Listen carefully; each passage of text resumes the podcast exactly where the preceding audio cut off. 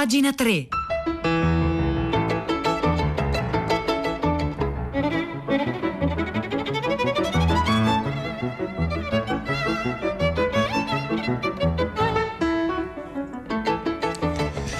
Buongiorno, buongiorno, un caro saluto da Edoardo Camurri e benvenuti a questa nuova puntata di Pagina 3, la nostra rassegna stampa delle pagine culturali dei quotidiani, delle riviste e del web. Oggi è lunedì 10 maggio e sono le 9 e un minuto e noi iniziamo immediatamente la nostra puntata di oggi ponendo una domanda alle nostre ascoltatrici ai nostri ascoltatori al 335 5634 296. La domanda di oggi è la seguente.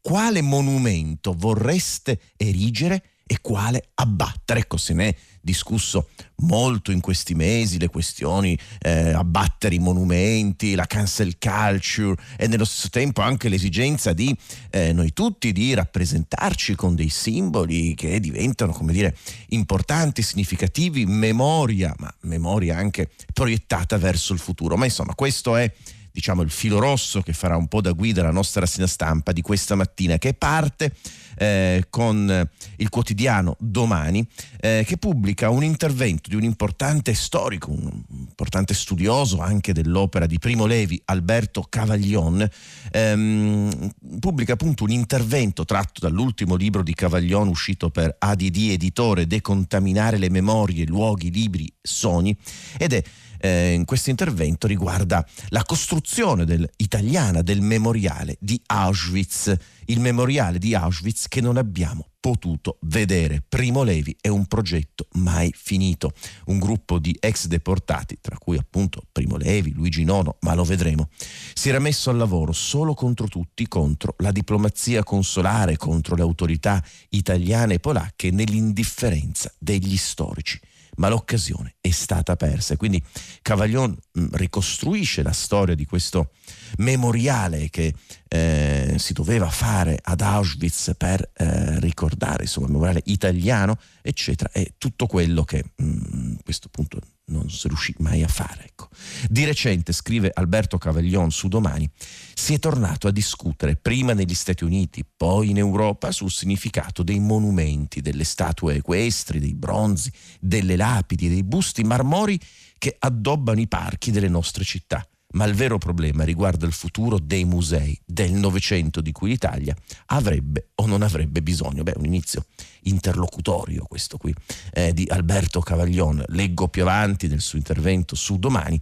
Non ci siamo fatti mancare nemmeno l'esperienza di un memoriale realizzato eh, a suo tempo con estro e maestria da intellettuali di alto valore, inaugurato sul finire degli anni 70, in seguito e per lungo tempo abbandonato all'incuria, infine sradicato da... Mm, dal luogo al quale era destinato. Mi riferisco al memoriale italiano di Auschwitz, costruito su un progetto dell'architetto milanese Lodovico Belgioioso con la collaborazione di un pittore eh, Carlo Samonà, un musicista, Luigi Nono, uno sceneggiatore, Nelo Risi e uno scrittore.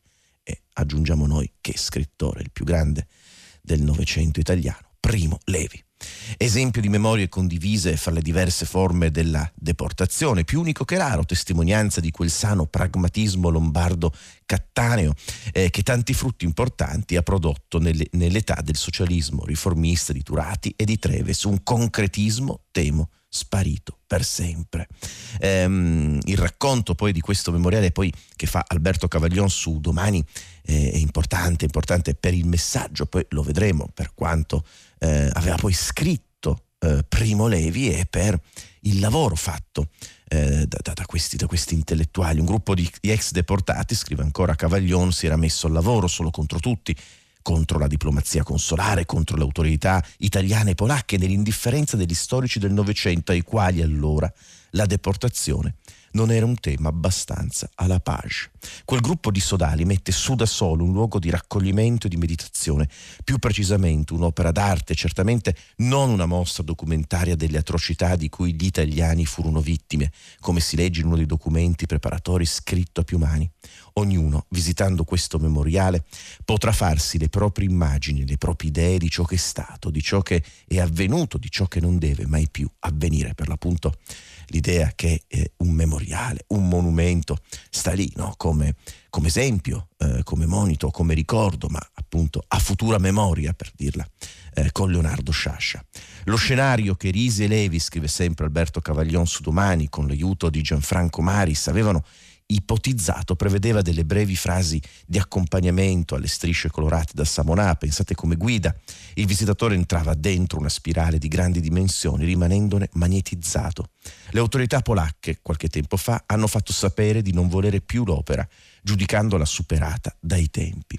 In Italia nessuno ha mosso un dito, si è avviata invece una penosa discussione fra storici che nulla o poco hanno fatto per difenderla, spiegarla e contestualizzarla. Ora, oggi il memoriale è in via di restauro a Firenze, cosa lodevolissima, ma lo sguardo non può non posarsi su quell'altro spazio lassù in Polonia, rimasto inesorabilmente vuoto.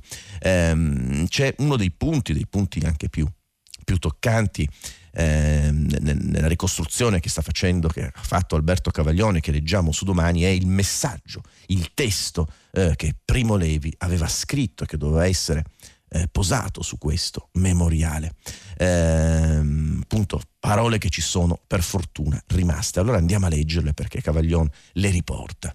C'erano bambini fra noi, molti, e c'erano vecchi alle soglie della morte, ma tutti siamo stati caricati come merci sui vagoni e la nostra sorte, la sorte di chi varcava i cancelli di Auschwitz, è stata la stessa per tutti.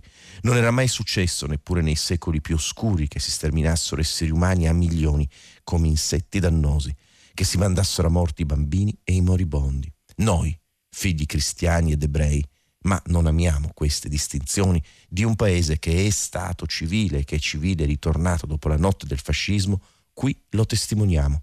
In questo luogo dove noi innocenti siamo stati uccisi, si è toccato il fondo delle barbarie.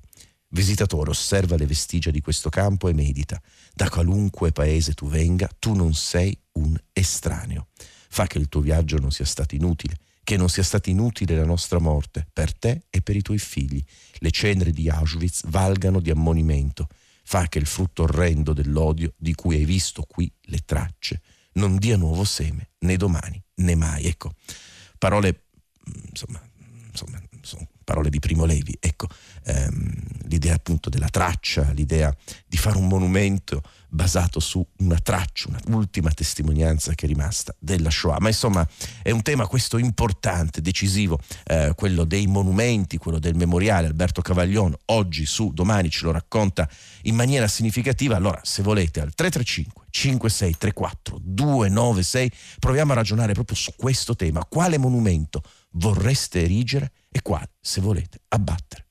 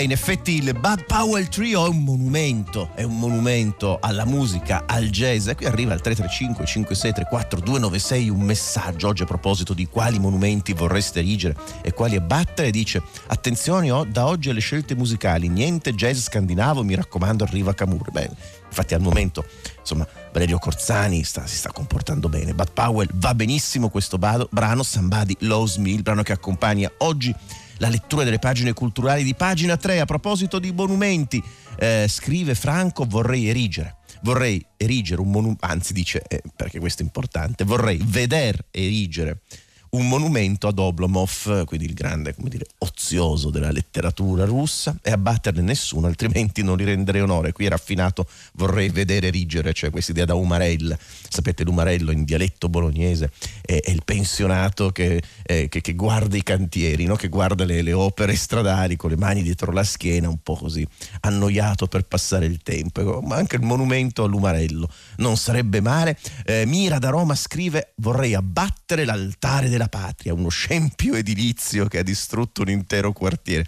E lì, fra l'altro, c'è questo, a proposito dell'altare della patria, c'è un meraviglioso libro di un gigante della letteratura italiana, Carlo Dossi, Mattoidi, in cui Carlo Dossi, eh, l'autore della vita di Alberto Pisani, per dirne una delle gocce d'inchiostro, eccetera, eh, eh, Carlo Dossi eh, aveva raccolto tutti i progetti che erano arrivati da tanti italiani per costruire l'altare della patria, sono progetti assurdi e fenomenali, ma insomma di fenomenale c'è Pietro del Soldà che tra poco condurrà tutta la città ne parla. Buongiorno Pietro. Eccolo, ciao Edoardo, buongiorno a te, le ascoltatrici e ascoltatori di pagina 3. Allora, niente, stamattina Qual è il tema della puntata di oggi? Immigrazione, non se ne parla da molto, è un fatto che per esempio noi a tutta la città ne parla non affrontiamo questo argomento che è stato dominante, egemone quasi nella nostra agenda negli anni precedenti da molto tempo.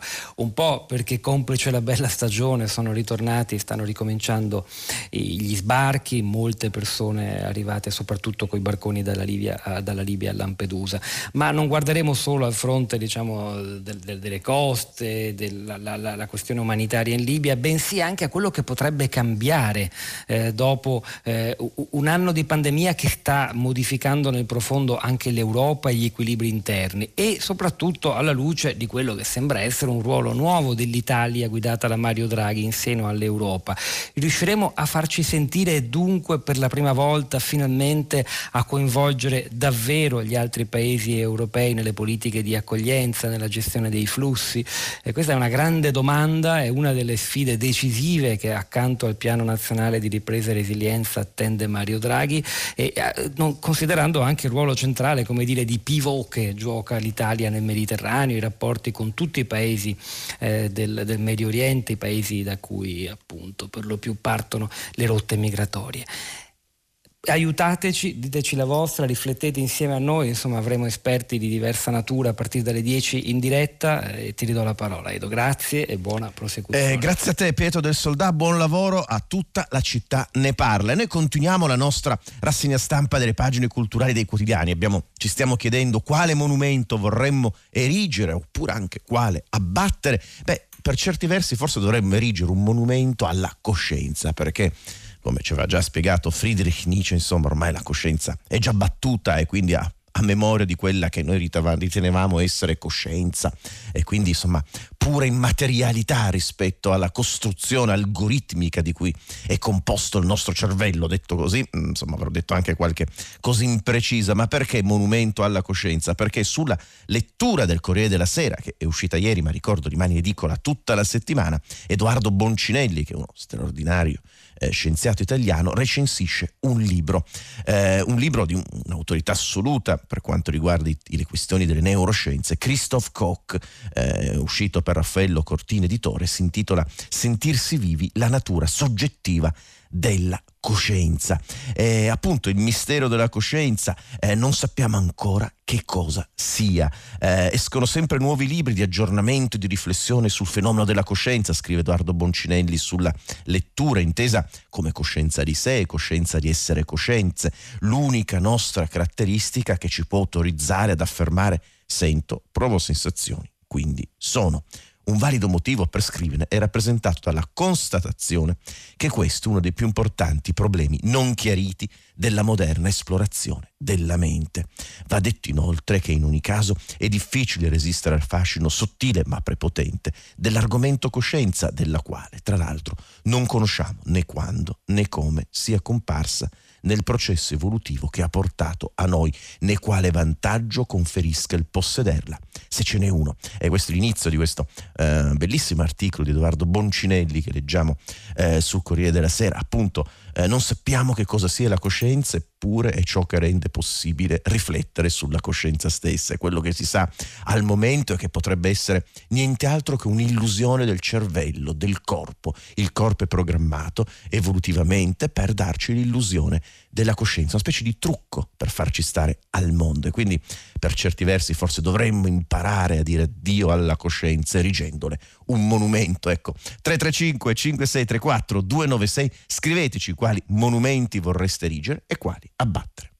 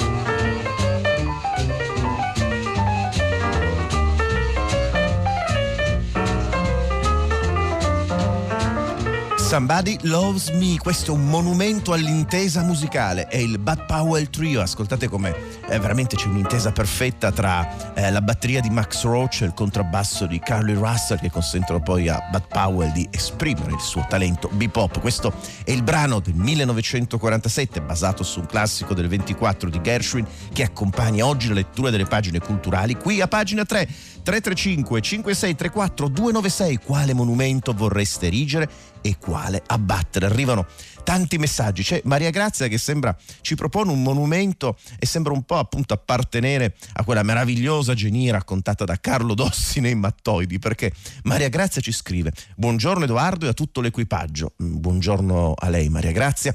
Non ne abbatterei nessuno, ma uno lo farei a forma di mascherina e da lì esce un albero, accidenti, che se lo ingloba con la sua chioma.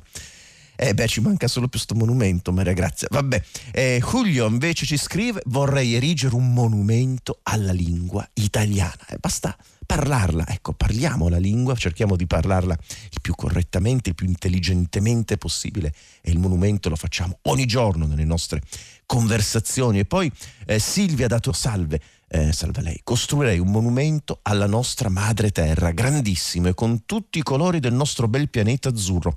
Non abbatterei nessun monumento nel bene e nel male, ci ricordano ciò che è bene e ciò che è da evitare. Ecco, il punto non è tanto in un mucchio, in una lapide, in un mucchio di marmo, ma l'intelligenza, la storia, lo sguardo eh, che noi diamo. Ecco, a proposito di sguardi, che è l'elemento poi centrale eh, ogni volta che monumentalizziamo per esempio delle categorie che, eh, che, riteniamo come dire definitive e utili per la comprensione del mondo, ecco, appunto è importante quello sguardo che è capace di relativizzarle, di storicizzarle, di contestualizzarle, quindi lo sguardo dell'intelligenza. Ce ne parla sulla Domenica del Sole 24 ore eh, Sebastiano Maffettone recensendo un libro importantissimo che è stato appena ripubblicato da Raffaello Cortina, uno dei, dei libri più importanti usciti negli ultimi anni eh, di antropologia oltre natura e cultura di Philippe Descola, un volume straordinario in cui eh, Descola mostra come nelle tante culture del mondo beh, si siano sviluppate non solo appunto culture differenti, ma modelli diversi di, si dice in filosofia, di ontologia, eh, diciamo strutture eh, fondamentali di concepire la realtà e il mondo che, come dire, possono coesistere con altre, che quindi mettono in discussione eh, l'idea, come dire, realistica o dualistica che noi occidentali abbiamo. Ed è un'esplorazione fantastica quella che fa in questo libro eh, Philippe Descola, che viene recensito per l'appunto da Sebastiano Maffettone sulla Domenica del Sole 24 ore. Vediamo cosa scrive Maffettone. Perché una credenza un'usanza sono presenti in un posto e non in un altro? Perché alcuni popoli hanno adottato il sacrificio, il cannibalismo, il culto degli antenati, mentre altri altri non lo hanno fatto? Perché gli esseri non umani non sono rappresentati nei parlamenti delle democrazie?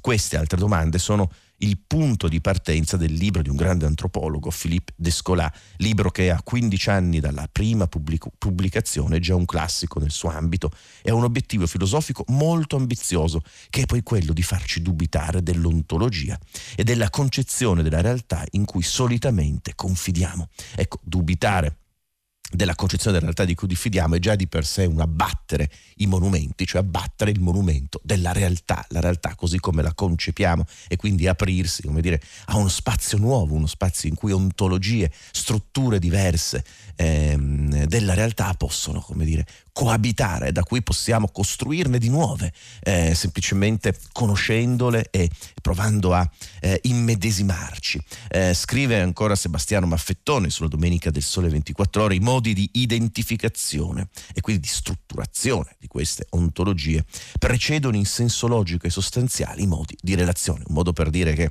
questa struttura di base, come dire, precede la presa di coscienza ecco, eh, dei significati di quella struttura di base, un po' come prima parlavamo con Edoardo Boncinelli della relazione tra, men- tra cervello e mente, cioè tra la parte materiale e la parte spirituale.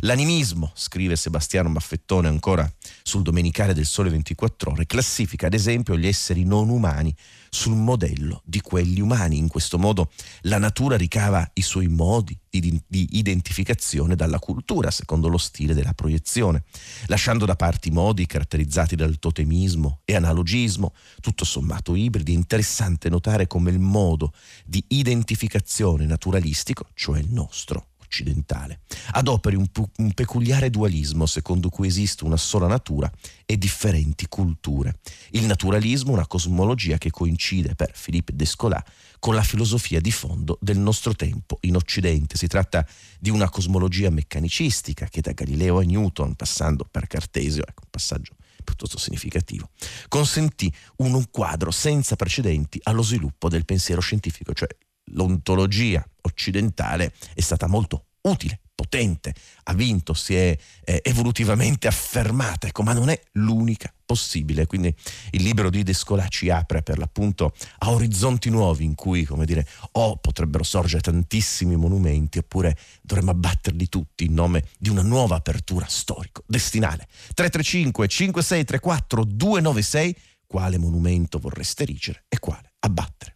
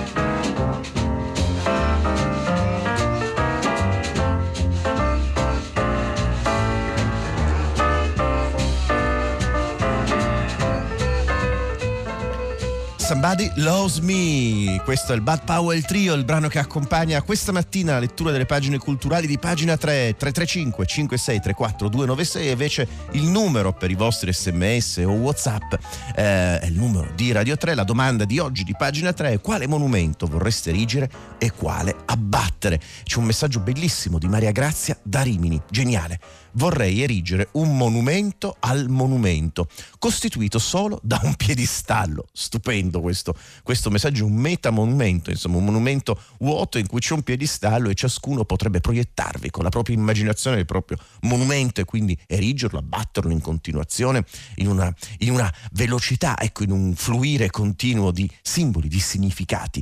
Ehm, altri messaggi che arrivano, Patrizia da Palermo, vorrei erigere un'enorme statua di Aristotele in tutte le piazze e le città universitarie eh, d'Italia, proprio eh, mica male Aristotele. Va benissimo, e poi Platone dove lo mettiamo? E poi arrivano i platonici che si lamentano che non c'è Platone, quindi potremmo mettere come eh, nella scuola di Atene di Raffaello sia Platone che Aristotele insieme, ma insomma, vabbè.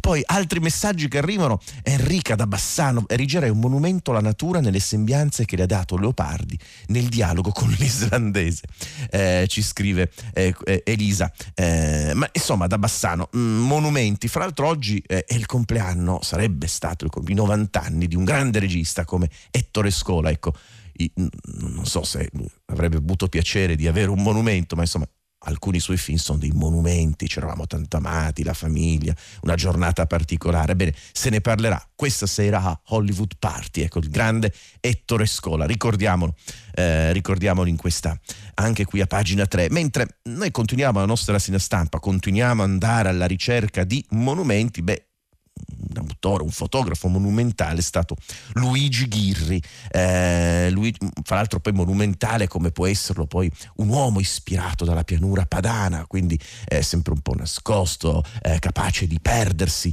in quelle strade provinciali che a volte non conducono da nessuna parte in mezzo a questa pianura che destituisce il concetto di monumento, no? non c'è, come dire, anche se è possibile vedere verticalità, ma lì è tutto piatto, è meravigliosamente, è meravigliosamente piatto e quindi è un luogo in cui anche lì si può si può proiettare la propria immaginazione monumentale ed è quello che appunto per certi versi Luigi Ghirri ha fatto, eh, ne scrive Marco Belpoliti su Robinson di Repubblica recensendo il libro uscito da Quadribet di Luigi Ghirri, Niente di antico sotto il sole. Eh, questo ritratto eh, che Marco Belpoliti, che conosce profondamente, ama profondamente la fotografia di Luigi Ghirri, bene, insomma, vengono, emerge questa idea dell'immaginazione capace di proiettare sulla realtà se stessa. Um, insegue, scrive eh, Marco Belpoliti, un'idea di realtà eh, con la, in genere la tradizione fotografica italiana con cocciuta testardaggine, seppure con qualche eccezione. Ghirri infatti sbuca dal nulla e propone un'idea di fotografia che collega la realtà all'immaginazione, di più il pensiero all'immagine e l'immagine al pensiero. C'è stata l'esperienza dell'arte concettuale con cui è venuto a contatto attraverso i giovani artisti modenesi e c'è la consapevolezza che qualcosa di profondo è accaduto dopo gli anni 60 nella società italiana. Ma insomma, l'idea che la fotografia analogo della realtà, la fotografia mio ultimo analogo dell'analogo. Ecco, questa eh, ogni volta che noi rappresentiamo la realtà in una foto, in un monumento, beh, rappresentiamo noi stessi, l'ontologia da cui partiamo, come spiegava anche Filippo Descola. E Ghiri ha lavorato molto su questa, su questa moltiplicazione dei piani che cercavano per l'appunto di abbracciare più complessivamente, come dire, quella soglia che si pone tra il mondo interiore e il mondo esteriore. Ma vi segnalo questo bellissimo articolo di Marco Belpoliti eh, dedicato a Luigi Ghirri.